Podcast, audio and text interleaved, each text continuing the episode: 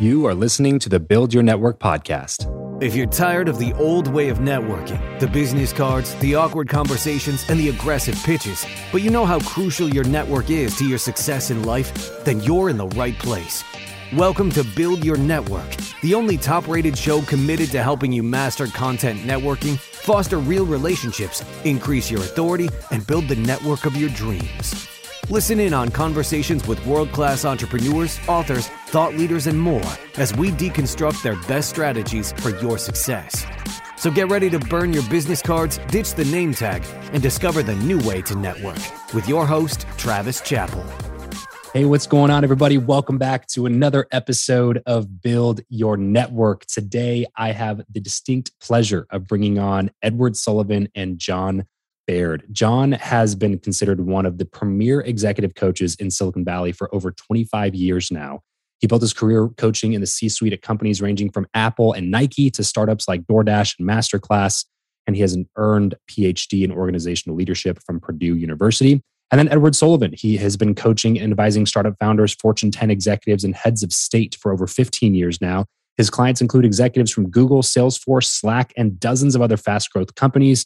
He holds an MBA from Wharton and an MPA from the Harvard Kennedy School. So this conversation is going to be really great. I know, I know that uh, that Edward and John have a book coming out. I'm super excited to talk through some of these things with them. So without further ado, Edward, John, thank you so much for joining me on the show. That's great to be here. Thanks, Travis. Appreciate yes, it. Yes, of course, of course. So uh, before we jump into kind of personal stories here, I want to talk about the book because I know that's the the main reason for you guys taking time out of your busy schedule uh, to spend some time with us today. So, uh, John, can you give us kind of a, a brief uh, synopsis rundown of the book?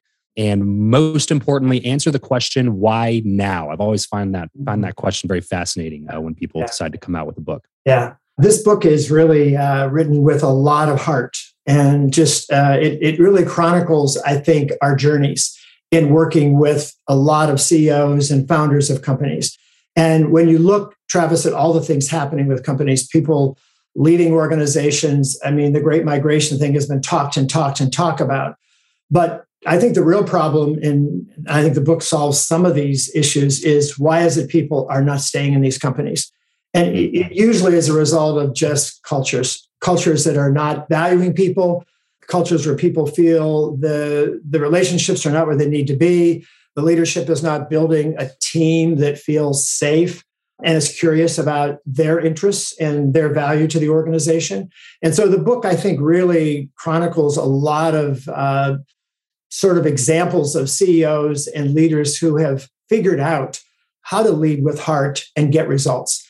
And so I love the fact that Edward and I took this journey together took all of our clients, Apple, Nike, and some of the really high flying startups like DoorDash and Masterclass and, and Hinge, some really cutting edge companies, and really said, what's in common with these mm-hmm. companies that have done well in leading with heart? And that's what the book is all about. And it's tough. It's tough to lead with heart as a leader. Edward, is there a specific place that you guys are wanting people to pick this book up, or is just kind of like any retailer anywhere where you buy books, or is there like a specific website you're trying to send people to? A lot of people are going to Amazon, obviously. Uh, it's also for sale on the Harper Business website and on Target. Okay, great, awesome. I am looking for so so. And real quick, what's the what's the uh, the name of the book? I know I, I had it in front of me here. Leading with Heart. Leading with heart. Perfect. Yeah. So if you're listening right now, please, before we even get into the rest of the conversation, trust me, you're going to want to pick up a copy of this book by the end of the conversation. So you may as well just do it now. Stop whatever you're doing, press pause. Leading with heart. Uh, go pick it up on Amazon, or if you're uh, if you're a retail person, you know, uh, make it a point of your next bookstore trip to to go pick up a copy of this book. I know that you will not regret that.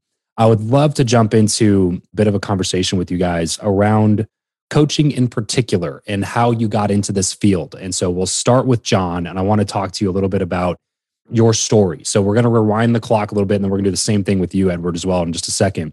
But I find it fascinating because I, I come from kind of like the online business world. And in this world, there's so many coaches and i'm sure you guys are aware of, of kind of the the surplus almost of coaches and a lot of times the lack of quality in, in a lot of those coaches. And you both of you are are doing executive coaching business coaching on quite literally the highest level possible. And so i'm curious on the journey that took you from being in high school to the point where now you're coaching you know, Fortune 10 executives and things like that, because I doubt that it was, you know, 15 year old you that came up with the idea to, to coach Silicon Valley startups uh, back in the day. So uh, let's start just kind of 30,000 foot view. John, 15 year old John, what were you doing? What, what were you up to? 15 years old. How did that progress? Yeah. So it's, it's so interesting. I don't think I've ever talked about this, uh, Edward, with you, but I was a swimmer all through high school and college. And I think I became a coach because of a swimming coach, and her name was May Looney. And she was a long distance swimming coach. And she was a master at coaching, just in terms of uh, the way she presented ideas, the techniques for, I was a breaststroker. So uh, it was, she just was very, very good at giving technique. But the way she did it, she motivated me in a way, gave feedback in a way that was strong and tough, but I always wanted to come back to her. She was the coach that I used all the way through. Mm-hmm. And so I think I've always wanted to be a coach. And so I was a swimming coach all through high school and college. That was my job. I was a lifeguard. And then I went and got, you know, sort of schooled in, in organizational behavior and leadership. And then I taught at San Jose State for a number of years. And then I ended up having a leave of absence working at Apple. So Apple just bought my time for one year. And that's where I realized that I could actually take this coaching and really help. This is when Steve Jobs came back from being away to Apple. That's when the iPhone team was going. And I had the opportunity to work with that early team. And I wasn't really coaching at the time, Travis. It was more consulting. But I got into having one on ones with the team members and and all of a sudden, people said, "Would you work with me? Would you would you give me some help one on one?" And they needed help one on one. It wasn't just team stuff; it was like leadership stuff. And so, my first company, Executive Edge of Silicon Valley, was started on early work at Apple and Nike. So, uh, working with that team, I realized that there were a lot of individuals on that team, leaders who needed individual coaching. And so, I mm-hmm. started doing one on one coaching and that's where my first coaching company started. And then I just left the university all the way around, started Executive Edge of Silicon Valley, and then um, did that company for like uh, 15 years with lots of work with uh, particularly uh, established companies like eBay and Hewlett Packard at the time, still work with Nike, Apple, still working with Apple, but realized that I really missed sort of cutting edge companies and started working with some startup companies and realized that this coaching could actually be helpful to early stage ventures. And that's where Edward came into the picture. I met Edward. I think that's probably already on the tape, but we uh, realized very quickly that this was a, a relationship that was really going to make a difference. And so he brought this cutting edge kind of startup mentality with a lot of the skills that we already had in coaching. And we just started coaching really top level people, senior people at the cutting edge organizations. So that's kind of the story. I read a book recently called Trillion Dollar Coach uh, about mm. Bill Campbell. Was Campbell. in yeah. your workings yeah. at Apple? Was that somebody that you um, kind of had a relationship with? Oh yeah, he was. He was always around. Hmm. so, and uh, he did not coach exactly like we coach. Uh, Travis more around just really making change with leaders, getting business results, moving to IPO in some cases.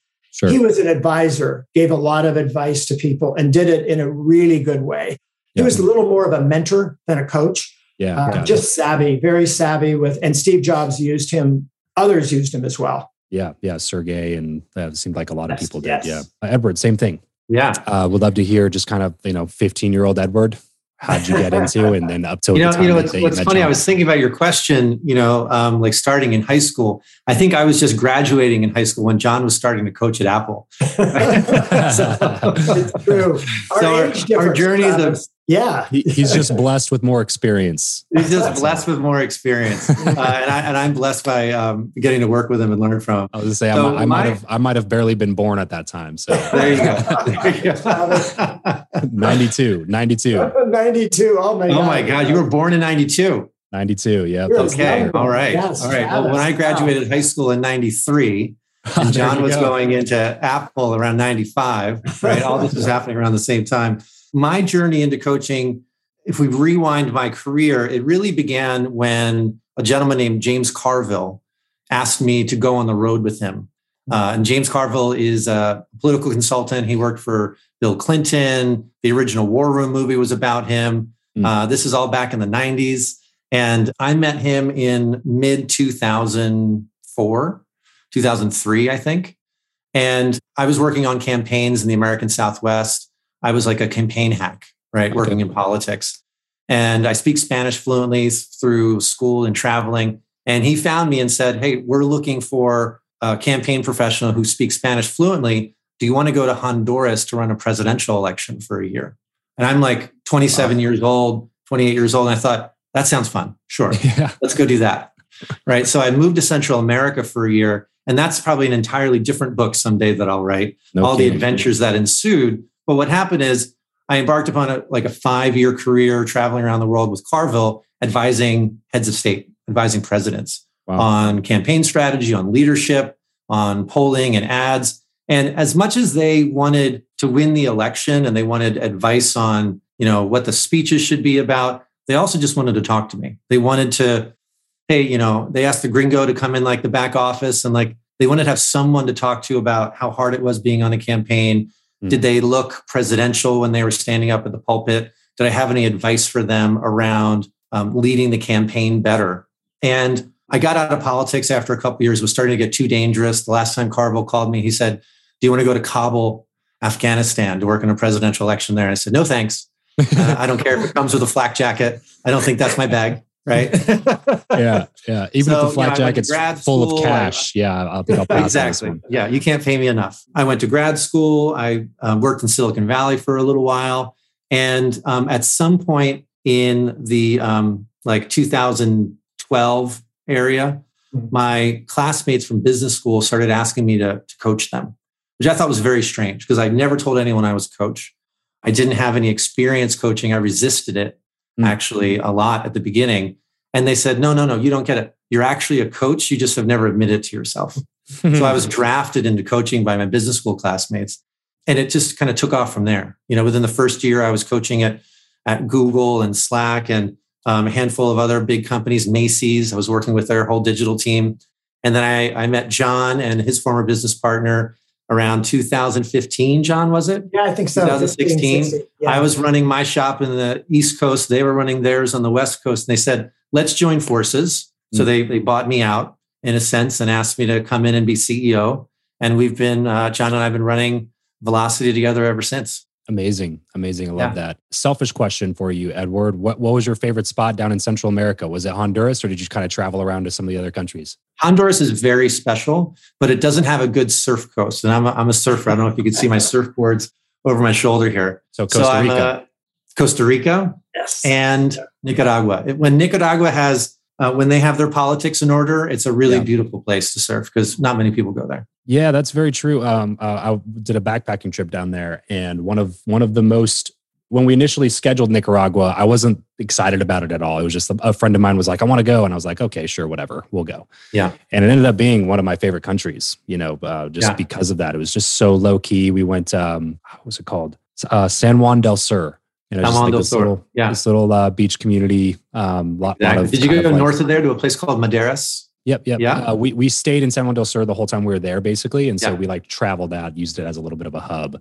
Um, yeah. But a beautiful, beautiful place. And then we just uh, did a we just did a, a, retreat for my mastermind last year in in Jacó in Costa Rica, and okay, um, it was like right after uh, we the Airbnb we rented was rented by a bunch of professional surfers, like right before we got there because the waves on on the coast of Jacó were just so so big. So yeah, um, but yeah, I love it down there. I'd had asked the question. Well, it's so interesting, Travis, how how Edward organizes his work and his life around surfing and skiing and the places and the number of times we've done retreats and conversations when he's been like out on, out on the water and then he comes back in but it's also been a real secret to our success and also to Edward's success as a CEO of the company. He leads the company.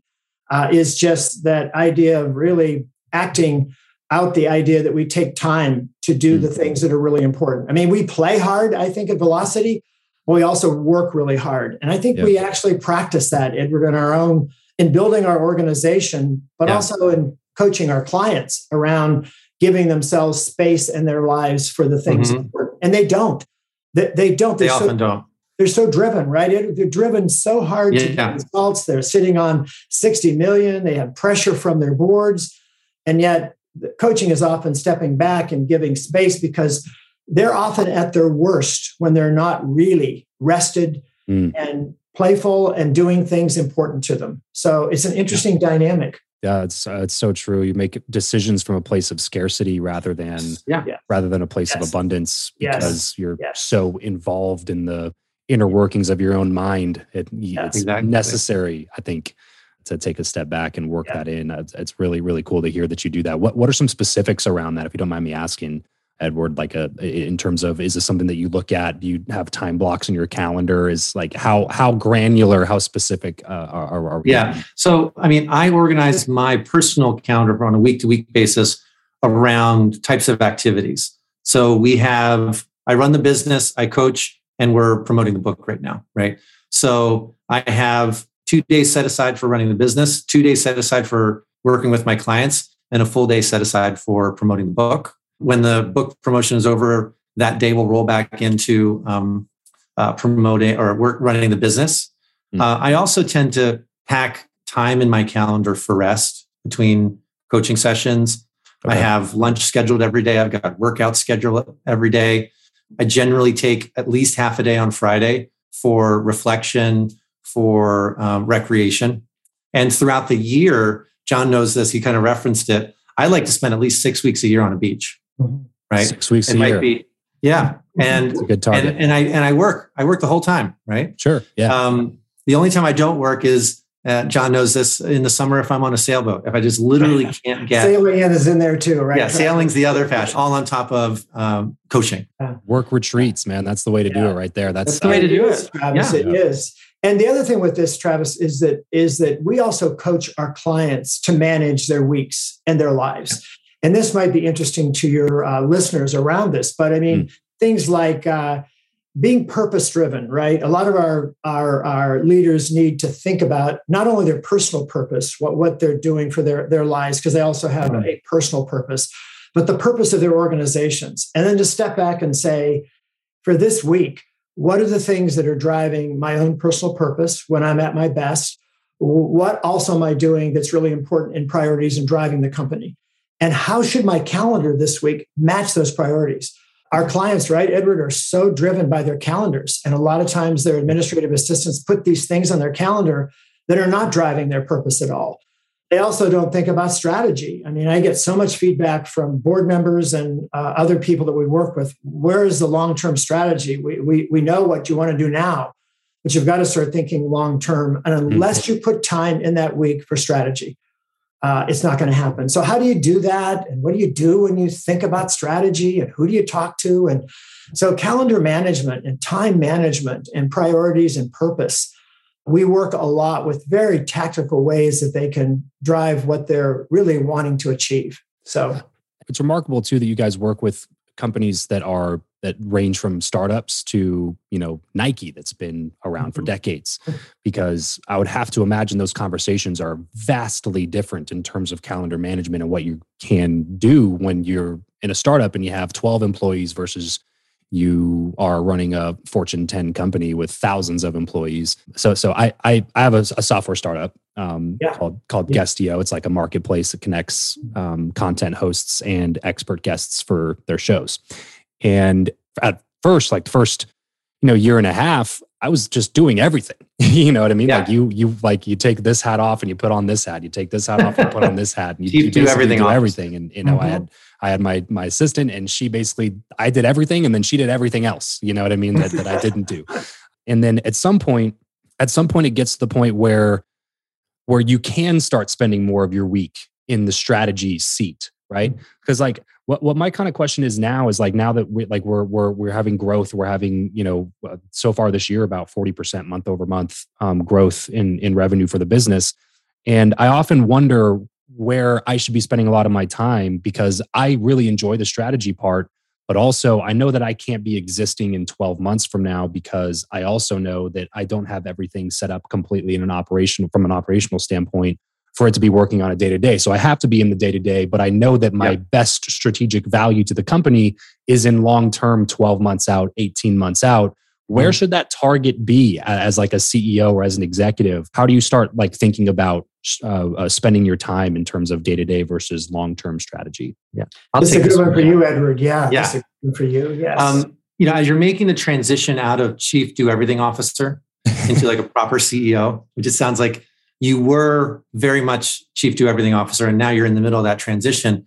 A lot of ceos experience it's difficult to let go right? It's difficult to let go of being really close to the work close to the transactions close to the customer. If you're building a product sometimes the ceo feels like i am the product right? Mm-hmm. my vision this is my baby i can't divorce myself. But that becomes the, the greatest bottleneck to scaling of a company when the ceo holds on too much and then the next bottleneck is when the C suite is holding on too much. Mm-hmm. When you've got 200 employees and five people are making all of the decisions, right? So, as quickly as possible, we work with our clients to push important strategic decisions down into the organization mm-hmm. so that ultimately a high functioning you know, stage two CEO is focusing on cash in the business. Do we have enough cash to keep the doors open? Talent, right? Are we recruiting and setting the right cultural framework to um, inspire people to be creative and vision. Where are we going? Yeah. Right.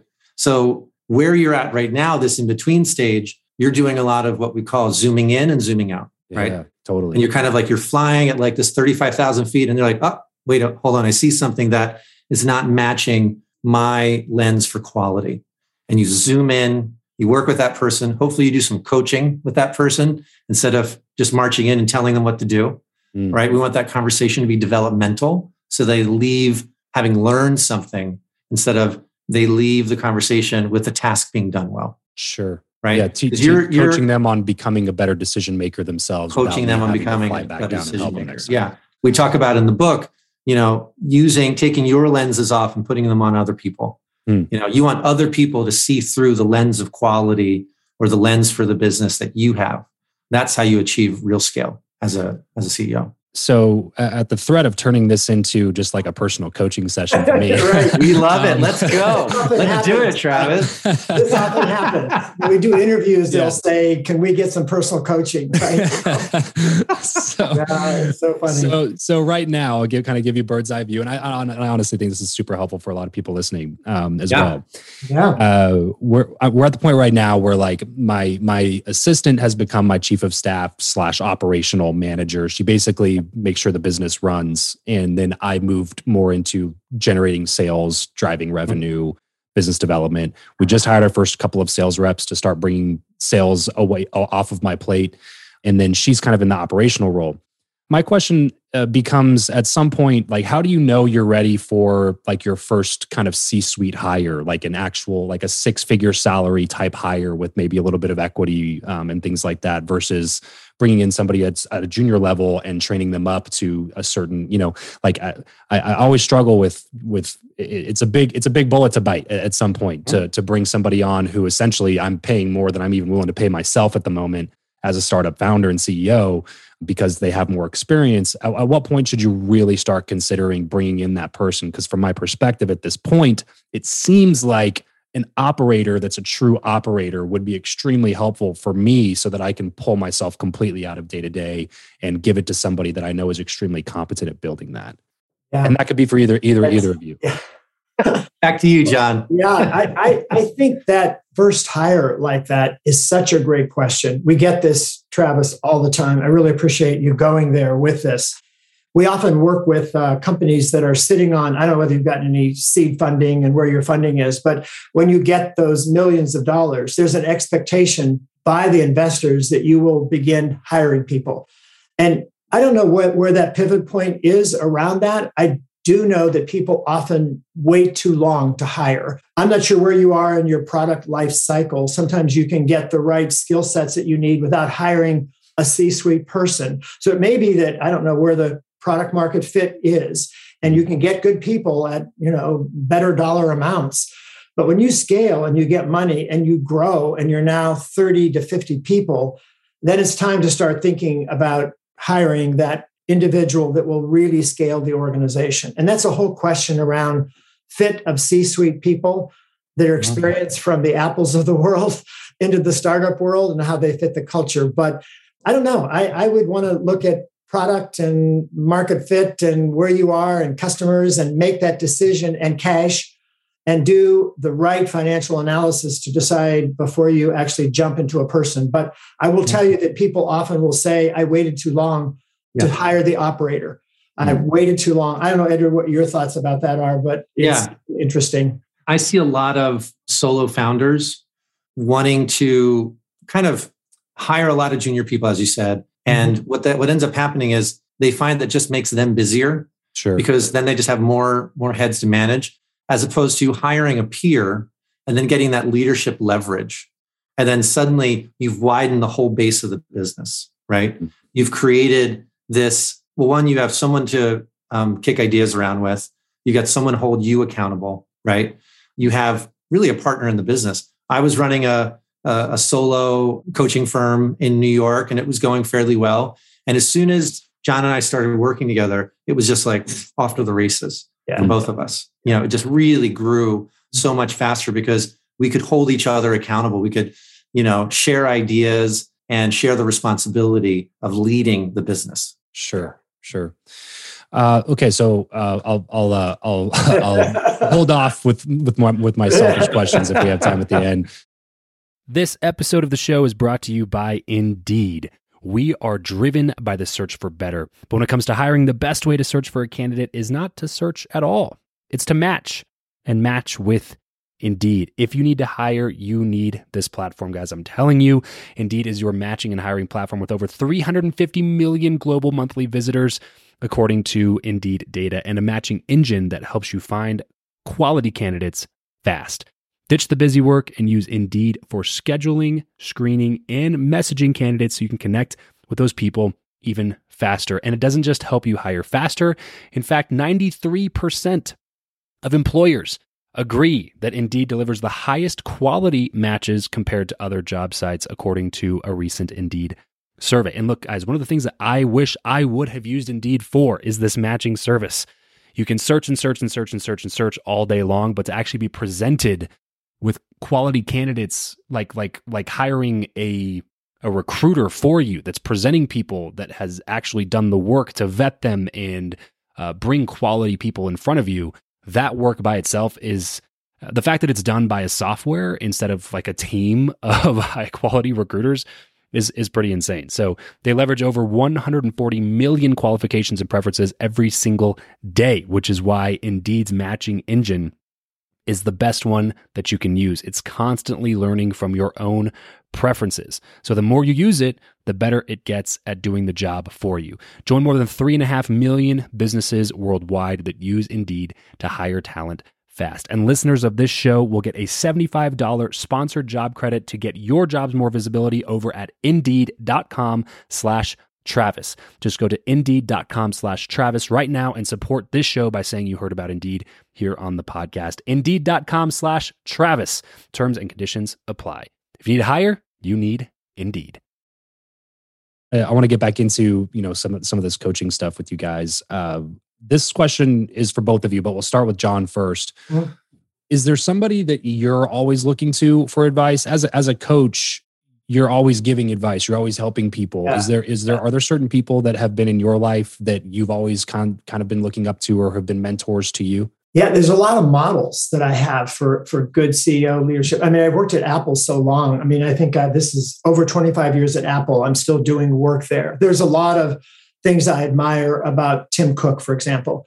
Just i mean we've done so much work around coaching people at apple through the sort of you know focus he's given to coaching because at apple coaching is just really important.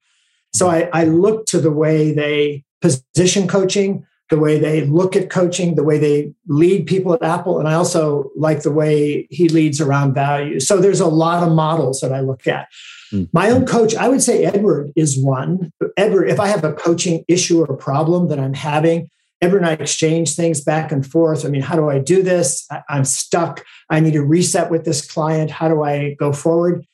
And then I would say my wife, because we've been married over 50 years. So I would say that you know, because you know we've just uh, we were high school sweethearts. Actually, we knew each other in high school. We were best friends all through high school. She knows me very well, and she always has a different perspective on things. She'll say, "Have you thought about this? Mm. Uh, you should ask that question." She's very good at at asking questions and getting me to ask more questions. Mm. Um, so I would say she's probably my uh, my my go to person. Awesome, Edward. Same question obviously John is an incredible resource. I'm lucky to to work with uh, uh, someone like John Baird who has so much experience and not just in the in the realm of coaching, but also just life experience. You know, sure. and you know one of the advantages I have of running a company with some of the top coaches in the world is I have incredible people around me I can um, call upon all the time. A couple coaches in particular are coming to mind who I'll reach out to for um, advice. I will ask for coaching. One of our coaches just stopped by my place this morning here in New York. Edward, can we go for a walk? I want to. I need a coaching session. Yeah. And we and and I coached her. My mm-hmm. coach lives down the street, uh, who's also one of our coaches, Andy Elwood. So I rely on. It, for me, it kind of takes a village. There isn't that one person. Yeah. As much as it's a community that we've built here at Velocity, where we're all supporting and coaching each other. Sure. And it, I think it elevates all of us. It elevates our craft.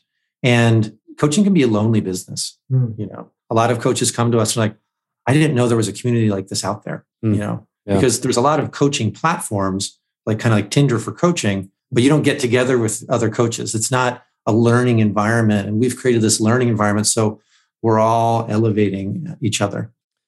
When it comes to landing some of these clients that you guys work with, what systems or processes are there in place, if any, for generating new business, prospecting clients at that type of a level? Like these are clients that, who knows? I mean, thousands, maybe even tens of thousands of firms are trying to permeate Fortune 500 companies.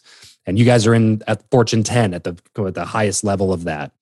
Uh, has that been mostly through relationships, time in the industry, referrals? Yeah. Uh, how, how, do you guys how do you guys look at that? We'll start with uh, we'll start with John. Edward, well, I think Edward on okay. this one. I and I'll, I'll jump in on this one, but I okay. think this is yeah. this is one that you lead in our company for sure. Yeah, yeah. I mean, you know, Travis, it's funny. At this point, people call us. That's that's our wholesale strategy. That's the place to We've be. We've built a you know a book of clients. CEOs talk to each other. Have heads of HR talk to each other, and I think we've built a reputation where when you know the CEO of a company is looking for a coach, um, she'll call her colleagues, she'll call other folks in the business and say, luckily enough for us, many of them say call velocity.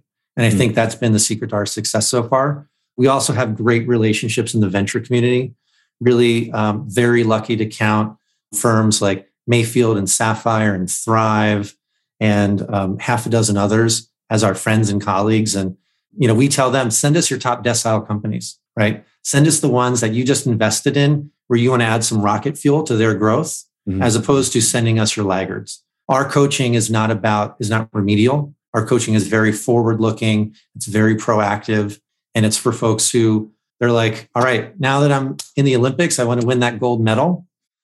I'm going to hire a coach and I want to go to Velocity. Yeah. John, anything you'd add there? No, I think you said it well. I mean, it's interesting. We do coach, Travis, the stars. We coach the ones that want to be coached first of all that yeah. i mean the, the, idea of getting somebody that says you must have a coach this is happening a lot i mean a lot of the startup uh, venture firms are saying we'll give you all this money you have to have a coach we like it when people come to us and have a commitment a willingness a readiness to be coached we, we actually have a process by assessing that right mm.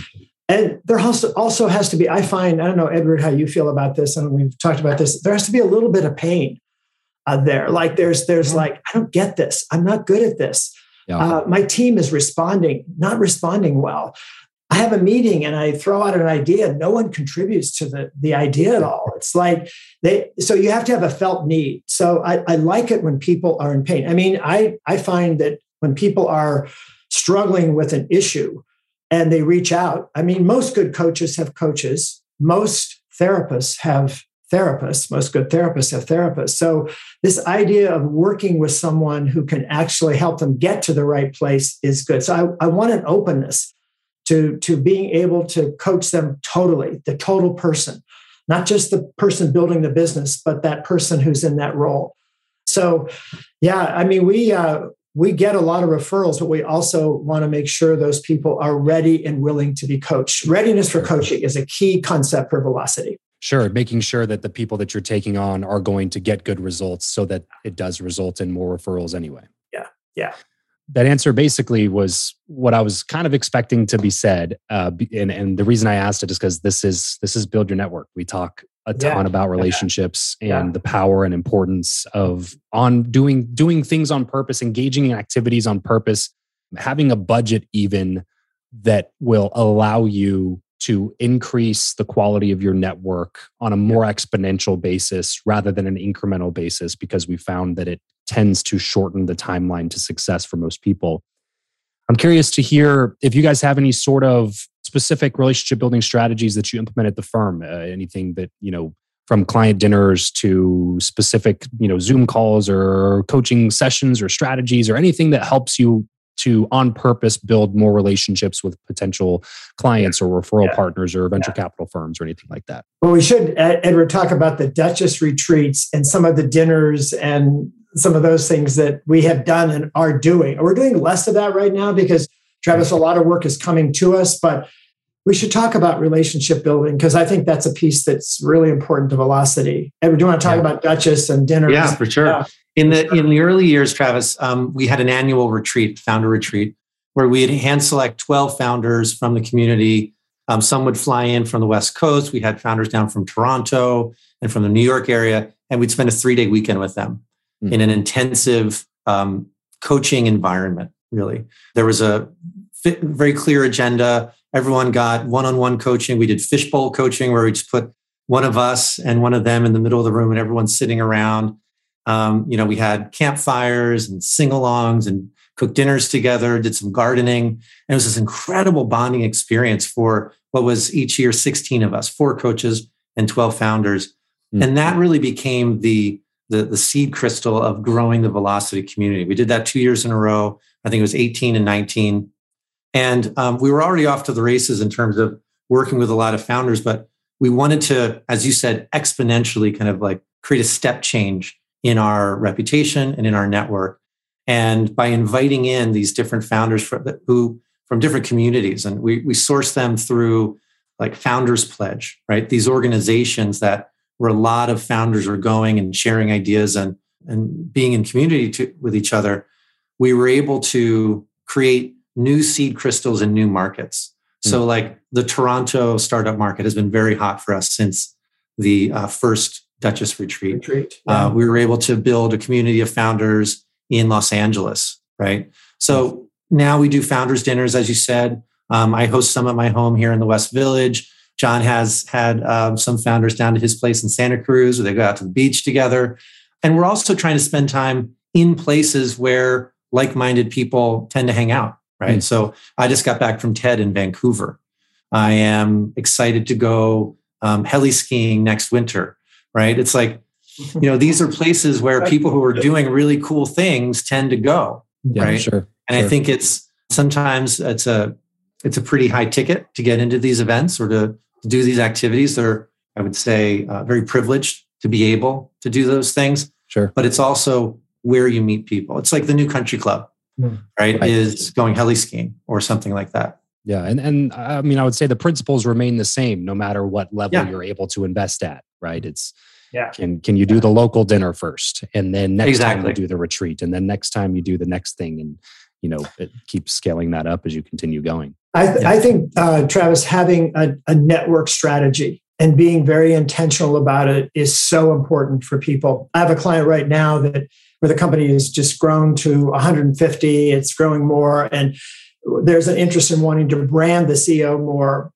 It's an individual who, who isn't networking a lot. So we developed this hmm. strategy around looking at sort of first ring, first, who are those people that are in your immediate network? Yeah. But also know other people in the next network, the next circle. Mm-hmm. Then who is it in that broader circle that if you could have a conversation with them, you could there's a lot of people in my life as I look up. I wish I'd had a network strategy even more. I mean, the companies grew in spite of it, but I wish I would have said, I should have talked to so and so about this because mm. I could have gotten some advice to scale faster. Mm. So, the concentric circles, first level, second, third level, is a great strategy for people. But spend time and be intentional because it will pay off with the right people and the right venue and the right event and the right outcomes. But be intentional about that. Yeah. Sure. Yeah. I'm curious too about how the how the book helps you guys uh, maybe get into doors that mm. uh, potentially would be closed. Is that something that that you guys think about as you're approaching some uh, a book of this uh, magnitude? Sure. I mean you know part of the reason we wrote the book is uh, we realized that our message our style of coaching wasn't really represented in a lot of the major business books out there there's a lot of like listicle books there's a lot of like personal memoirs there's a lot of like you know 25 hacks for how to be a better leader, morning routines, etc. And we thought, you know what? Like we really work with our clients to have rich, deep, connected conversations with their employees, with their teams. And that's where the that's where the connection comes from. That's where the motivation comes from. That's where the feeling of safety so that people can be maximally creative comes from. And you know, we're only a small firm. We've got 25 coaches. We can only work with so many people. So we decided you know let's get that message out to more people yeah, yeah.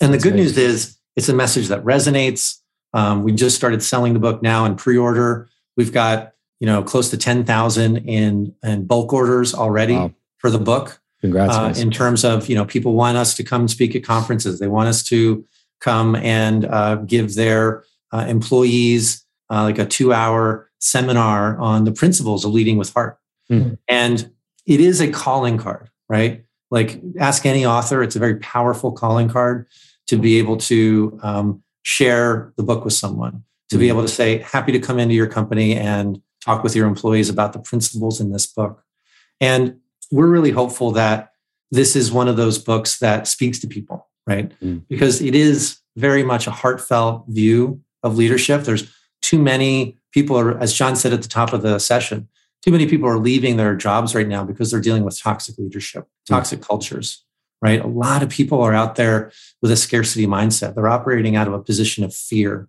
Mm. And, you know, one of the main focuses of this book is to help people talk through their fear with their colleagues, right? We should be able to show up at the office as human beings, Regular as people, who sure. we really are, right? And say, like, I'm actually experiencing some fear right now. And rather than have a bad experience with you in this meeting, I want to take a few minutes and just talk about why I'm a little triggered right now. Hmm. Wouldn't that be something different as opposed to everyone's just suited up and armored yeah. up and having like this weird passive aggressive exchange? Yeah, with a veneer of yeah of bravery that's yeah, bravery and just not you know. and i think the other thing with that is that there's such a strong component in the book around being able to lead with empathy and empathy is a word used a lot but I don't think a lot of people know what it really means to be empathic, to be curious, right? Mm. Curiosity is a huge part of the book. And, you know, we get a lot of reactions around, you know, what do I do when somebody has a strong reaction on a team? Well, people tend, Travis, to react, to react judgmentally, et cetera, rather than being curious. Uh, what does it mean to be curious? It means to wait and find out what is going on with that person. Uh, we have this little thing that Edward and I kind of put together called the uh, five to 10 minute wait rule, which is when somebody is explosive or is giving a point of view that's different, you actually have to wait five to 10 minutes and explore why that person feels that way. Ask more questions. What's going on there? What does it mean? Say more about that. You sound really upset about that. It's hard to wait five to 10 minutes to actually hear a person. So, getting curious about thoughts and ideas. I mean, transformational leaders that lead with heart, they are curious and they know how to be curious and how to hear voices. A lot of mm-hmm. voices are not heard in the workplace these days. Mm-hmm. So, how do you hear voices and then do something about it? So, it's a powerful message in the book, and it's one we've wanted to actually bring out to people on how that looks and how do you build cultures like that. Yeah, it's such a it's such a basic human need to feel heard, understood, appreciated, and empowered. And yes. and yes. you would think that people whose core job it is to lead other people yeah. would be very interested in how they could help their people feel heard, mm-hmm. understood, empowered and et cetera. So, uh, man, I, I, really appreciate you guys uh, bringing that up because that's something that we talk about here on the show a lot, obviously, as it comes up in relationships and uh, and things like that. And uh, I was curious on on the book and how it kind of involves your networking strategy and stuff. So that's one of the things one of the things that we do with our agency is we we help uh, kind of startup founders like that who. Uh, who haven't really worked on their personal branding or haven't really gotten themselves out there, and we help them with uh, uh, doing content tours and building their own podcast just to get their foot in the door with people who they want to talk to because i've been blown away with with build your network on how many people i've been able to have conversations with that is just like how, yeah. why, how like how, how am I sitting down face to face with Shaquille O'Neal right now, a childhood hero right. of mine? Like yeah, the podcast right. opens the door, and it's just like, why aren't more people doing this? Even if yeah, you get zero yeah. downloads, just interview some people, you know? Exactly. Um, but have a strategy in place is is the overarching. Yeah, it is uh, having a strategy is key, and I, I love the fact we saw who you were interviewing. I thought, oh my. I'd love to sit down with Shaquille O'Neal. yeah, he, it was incredible. I, I wish, I, I, I hope one day I can do it in person because that would be even cooler. Yes, yes. Well, Edward, John, I, I, know you guys got a ton of other stuff going on. I know you're probably mm-hmm. going crazy on the book promo and everything right now, but uh, obviously it's going really well. Uh, congrats on all the successes you had. Congrats on the pre-orders of the, of the book. If you're listening right now, Leading with Heart John Baird, Edward Sullivan. Please go pick up a copy of this book. I know uh, I know that I'm definitely going to be checking it out um, and uh, and and reading it for for my own company and things like that. Thank you guys for uh, spending some time with uh, with me today. Thanks for letting me be a little bit selfish and asking a couple of personal questions about my business. Uh, this is this is a lot fun. of fun. I had a great time with you yeah. guys. Yeah, it's thank great. you so much. We had fun too. Thanks, Travis. Thanks for having us. That's it for this episode. If you want to connect with Travis and other like-minded people who also listen to the show, then you're going to want to head over to travischappell.com slash group to join his free Facebook group, Podcast to Profit. Travis will see you there. And remember to leave every relationship better than you found it.